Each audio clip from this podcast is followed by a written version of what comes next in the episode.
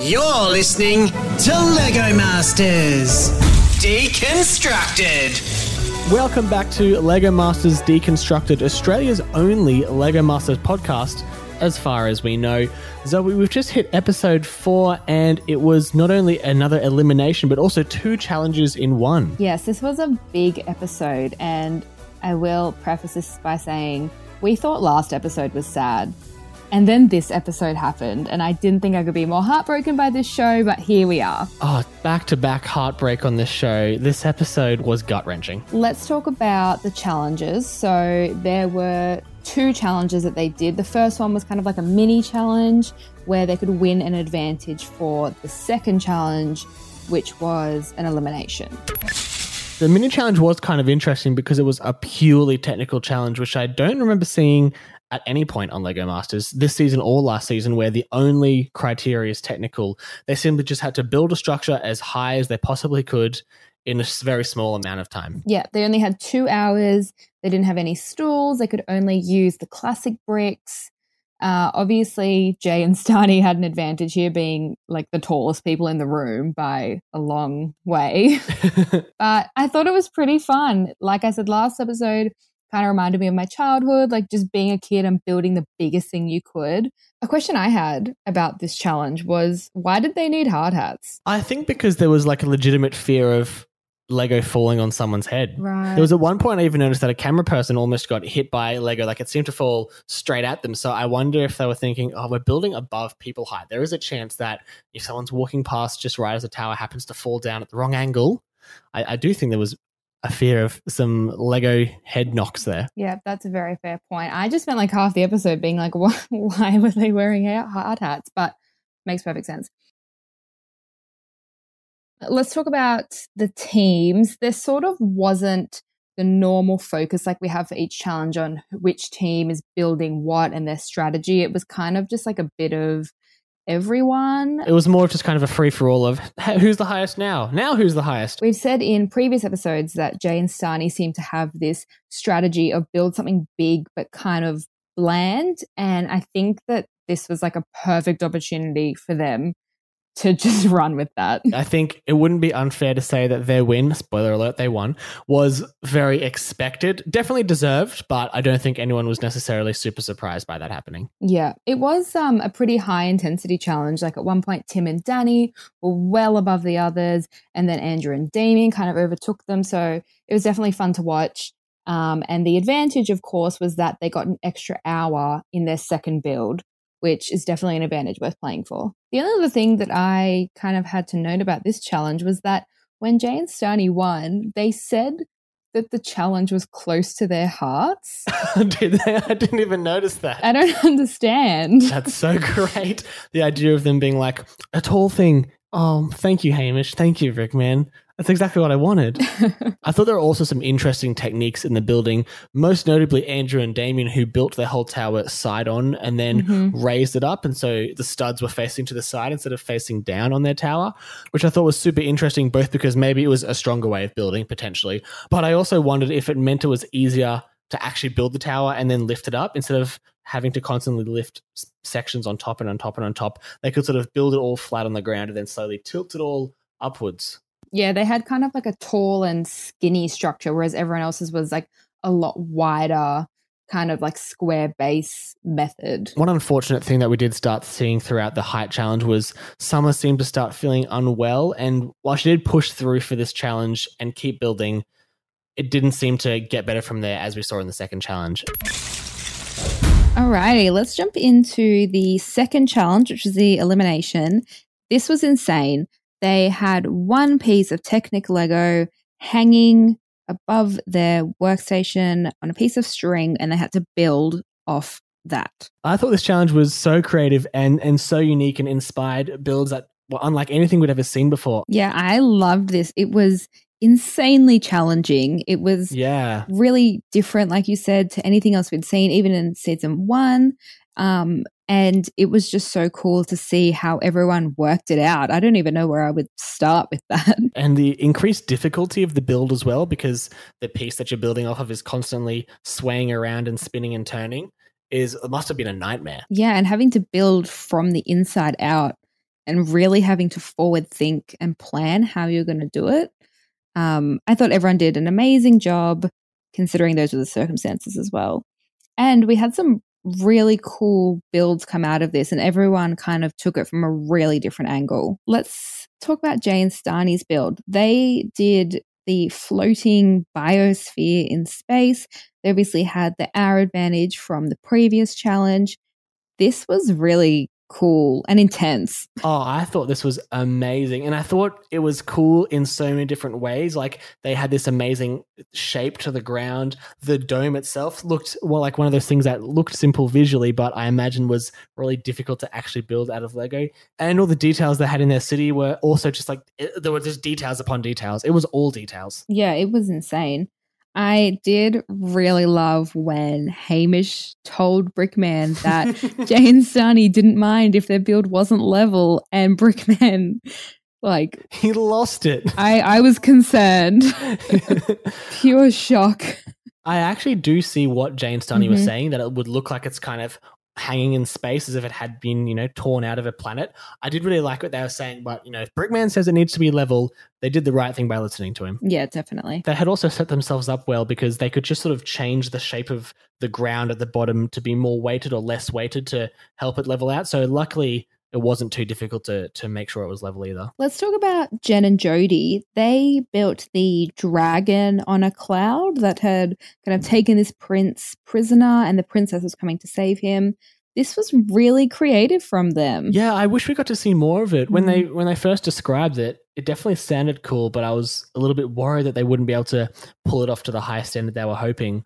But they definitely knocked it out of the park. I was so impressed. The dragon looks amazing. The cloud looked really cool. Uh, Hamish and Brickman touched on the NPU of having ice cream cones as little fluffy cloud bits all scattered all around it. Mhm. I was, I was stunned. It was great. Yeah, I really loved it. And I thought it was a great way to attack the brief. Like, that's something that kind of is in the air and is floating, and it, it's meant to look like that. So I thought that was a great execution from them. It's just unfortunate that we didn't get to see more of it on the show, but I'm hoping in future weeks they show us a bit more of Jen and Jody's builds because they've like been in the background doing quietly amazing work and we just haven't seen it emphasized yet. So fingers crossed. Let's move on to Jackson and Alex. They had like a 50s UFO kind of lifting up a barn from the ground. This was really cool, but also very, very difficult to execute from them. Our friends, the Loose Boys from Perth, I'm going to just be honest, this was far and away my favorite. And I think there's a lot of bias because just that like aesthetic of a, of a rural UFO is, is something I find like classic and really cool. But I loved Mhm. everything about what they did. I even loved the fact that the UFO didn't match the barn, which is I know a problem that Brickman had. He said it would have been nice if they were sort of all the same style, and I totally get that. But I thought it just really emphasized the fact that this UFO was from a you know it was from outer space. It was from somewhere completely different. So of course it looks different to to the barn. I, I thought it was amazing. Yeah, and they had so much detail in that. Like the cornfields, and they had roots coming out of it, and they had the cow, like Brickman asked for. It was really, really cool. Obviously, they struggled to make the UFO like a proper circle because Lego yeah. doesn't, doesn't really build in a circle that easily. But I liked that they set themselves the challenge and they, I mean, it looked pretty circular at the end. Yeah, it did, and maybe in person it, it looked slightly less circular than it did on TV. But that was when Brickman was looking at it, going, "Hmm, "It's not quite circular, is it?" I was a bit like, "What? What more do you want, Brickman? It looks quite circular." he did make a point though that there is a fairly specific '50s UFO aesthetic that they had, hadn't sort of quite built to. So I guess that's the point he was making. Mm. Let's talk about Andrew and Damien. They built their pirate ship thing. This was really big, and I actually kind of got a little bit lost in it at times because there was so much happening. Again, this is another build that's right up my alley. Flying things, blimpy shaped things. I'm so into every part of it. I thought it was amazing, but I do think even they themselves were taken aback at how big it ended up being. I mean, Brickman did hand out the ultimate compliment, which was if this was a Lego set, I would buy it. That's a pretty big call. That's a big compliment. to be fair, I probably would as well. So don't know where I'd put it. It wouldn't fit anywhere. they did obviously have a lot of issues with the weight. And you know it was very bottom heavy and was actually like straining the lego at points but i mean i thought they did a pretty good job at covering that up Yeah, like if you definitely looked closely and they did some close ups of the parts of the model where the Lego bricks were, you know, bending and stressing. And so if you look closer, you could see it. But if you're just looking at it as a model, all you see is a blimp hanging in space. It was so big that it was actually sitting on their table as they were building it, which is probably a good thing. It probably made it easier to work on, to be honest. but yet they were obviously worried that there was going to break, whether it was the string that was going to break or the Lego that was going to break. But luckily, it was all good. It does make me wonder. Obviously, they have to you know, take the time for the camera crew to come in to like film all the nice shots of it. You know, they always have like the little Mhm. like slow motion. Do do do. I wonder how long it was hanging there, and if they were nervous about it falling down halfway through all of that, or if maybe once they determined that was fine, they sort of secretly propped it up a little bit just to make sure that wouldn't happen. Because imagine that. Imagine if the camera crew was just filming, or like halfway through the judging, like Brickman's doing the judging, and it just like fell off. That would be oh, that'd be so sad. Smash. Oh, I really hope that doesn't happen to anyone. Let's talk about Tim and Danny. They built the anglerfish. Um, I really, really loved this from them. It looked really cool, but it was such a shame that they ended up putting up an incomplete build. Yeah, I think this is probably the most impressive thing that we've seen from them so far. The fish did look really good. The aesthetic and the color scheme of it was great, and the way that it was chasing the Mhm. little submarine was great.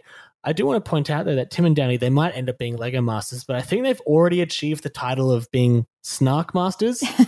they they both had great lines back and forth at each other as the stress of the building got to them. So so I think so far on the show they win the prize for the most snark. I think um, most couples watching them were feeling like, yep, I know what you are going through. I can relate to that. The only point I would want to make is at the end, it seemed like Tim was upset that Danny tested the fin too early, which seems back to front. It seems like he should have wanted her to test it early enough to fix it, but he's like, I told you you shouldn't have tested till the end. And it's like, oh, well, no, that doesn't make sense. yeah. But you know what? I imagine after 10 hours of building, everyone's stressed out. You just want things to work, and when they don't, it's, it's going to be disappointing. Yeah, definitely. And I mean, that fin fell off with 20 seconds to go. Like that would, you would just be so frustrated. Yeah, of course. And it probably didn't help. The brickman was being like such a teacher towards them and telling them off for not for not testing earlier. Like you'd almost just want to be like, yes, I know. All right, let's move on to Trent and Josh. They built the bird cage with the cats coming off it. This kind of just got bigger and bigger as they went. It was meant to be one cat and one bird, and it ended up two cats and three birds, and it was a lot. big call. This is a big call, but Mhm. I feel like they got their win not off the strength of necessarily their build, but more off the strength of their recovery from disaster. Yeah. Because halfway through, you could tell Brickman was worried. He wasn't really a fan of anything they'd done, as far as we could tell. And then they seemed to recover from it, and they said, "No, we're going to do more cats and more birds and this, that, and the other." And Brickman then liked it, and so I feel like he was just more impressed by their ability to, to band together in a time of adversity Mhm. and come out on top. I feel like the build itself maybe didn't reflect that as much. Yeah, I completely get that. Because at the start, I mean, Brickman said to them, I made a life size cat once and it took me eight hours. Some more great Brickman time estimation. Great sass. I mean, he was pretty much saying straight up, like, this is a dumb idea. And then when they started making the cage, he kind of came back and was kind of telling them off again, like, you're making a square cage. What are you doing? So, yeah, it did kind of seem like he had almost lost hope for them. And then when they had this great build at the end, he was just impressed that they even did that. And it seems like maybe he has big hopes for their future. So we'll see what they can get up to in future weeks. Let's move on to our last team, Summer and Iona. This was a really hard episode for them. So in the first challenge, Summer was mentioning that she was feeling a bit unwell. She said she was overheating and generally feeling not great, but she pushed through. But then unfortunately, halfway through this challenge, she was feeling too unwell to continue, and Iona finished the build incredibly impressively, completely on her own. I will say, I really liked their idea from the Yeah. start. I thought the pinata was such a good idea. All their builds seem to be really logical, working with what they've got. So I loved that. It was super colorful. I was obviously really upset when Summer left and then never came back. Um, I thought Iona did a really great job at just pushing on. And I mean, obviously, compared to some of the other builds, yeah, it wasn't as big scale and didn't have like mechanical features and stuff, but I still was impressed by it and I thought it was great. I thought it was really good when everyone was coming together to help and building little lolly pieces for them and helping helping her get uh, bricks from the brick pit. So it was really beautiful to watch, but also very sad. Obviously, we're glad that Summer was able to prioritize her health because you know that's the most important thing, and she seems to be feeling okay now a few months later. So that's also great. But it was amazing to see the way everyone came together. Even Hamish jumped in for a bit and sort of helped to hold some parts. Mm-hmm. And then yes, Stani was helping, and Jackson and Alex were building the little lollies. Uh, it was it was so sad, but also so lovely. It really showed me how wholesome this show is. I know we say that every episode, but it was a whole new level this week. Absolutely agreed. And it's definitely incredibly sad to see them go. And I kind of wish Brickman had chose someone else, but I, I don't really know who he could have chosen. Yeah, I mean it it made the most sense for them to go, but I still don't like it. Uh, not one bit. Um, I don't know if this show can get sadder. Like last episode, I was already heartbroken, and then they came along this episode, and it got worse. And it's still a great show, but it's just so sad. yeah. You're listening to Lego Masters Deconstructed. So we've seen a preview of tomorrow night's episode and it looks sick. It's like a make and shake kind of situation. They have to build a tower and it has to survive like this shaking plate. I don't really know what to expect, but it looks really cool. It actually brings up a memory I have of when I was a kid. Our parents took us to like a little Lego thing they had on. I can't remember what it was. I was very young, but they had kind of a small version of that shaking plate in their play area, and you could build like a house. And there was like turn the plate on and see if your house would survive an earthquake. And that's just one of those random memories that stuck with me from when I was like four years old. And so to see it now like a big scale with professionals doing it, oh, it's very exciting. Yeah, it's very cool. Thanks so much for listening to this episode of Lego Masters Deconstructed. Make sure you follow the podcast on wherever you listen to your podcasts for more episodes. We'll have one out for every episode of the TV show and some bonus ones. Make sure you go back and listen to our interview with Annie from Annie and Runa last week. She was an absolute delight to talk to. Yeah, it was so lovely having Annie on and we had such a great chat with her. Definitely go check it out. And as always, if you have any thoughts or comments or agree or disagree with us, definitely send us a message on Instagram. I'm at Parente Swag King. Zoe, what's yours? I'm at Zoe Peck underscore. Thanks so much for listening, everyone, and we'll see you next episode. Bye.